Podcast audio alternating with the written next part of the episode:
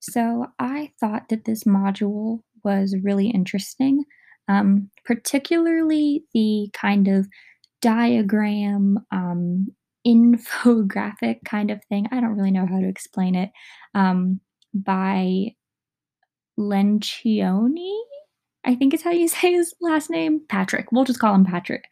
Um, I thought that this was really interesting um, because I have always thought of the more positive approaches um, and kind of positive aspects of what you want in a team. Um, but I never really think of the kind of dysfunctions um, that he has mentioned.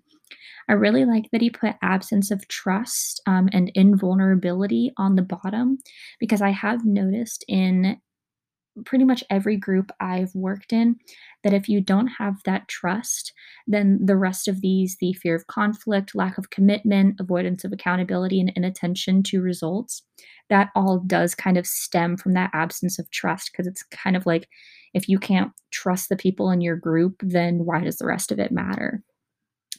Um, my question would be if any like if any of the people listening this could add um, one dysfunction of a team to this list and also one um, kind of positive approach, um, what would it be?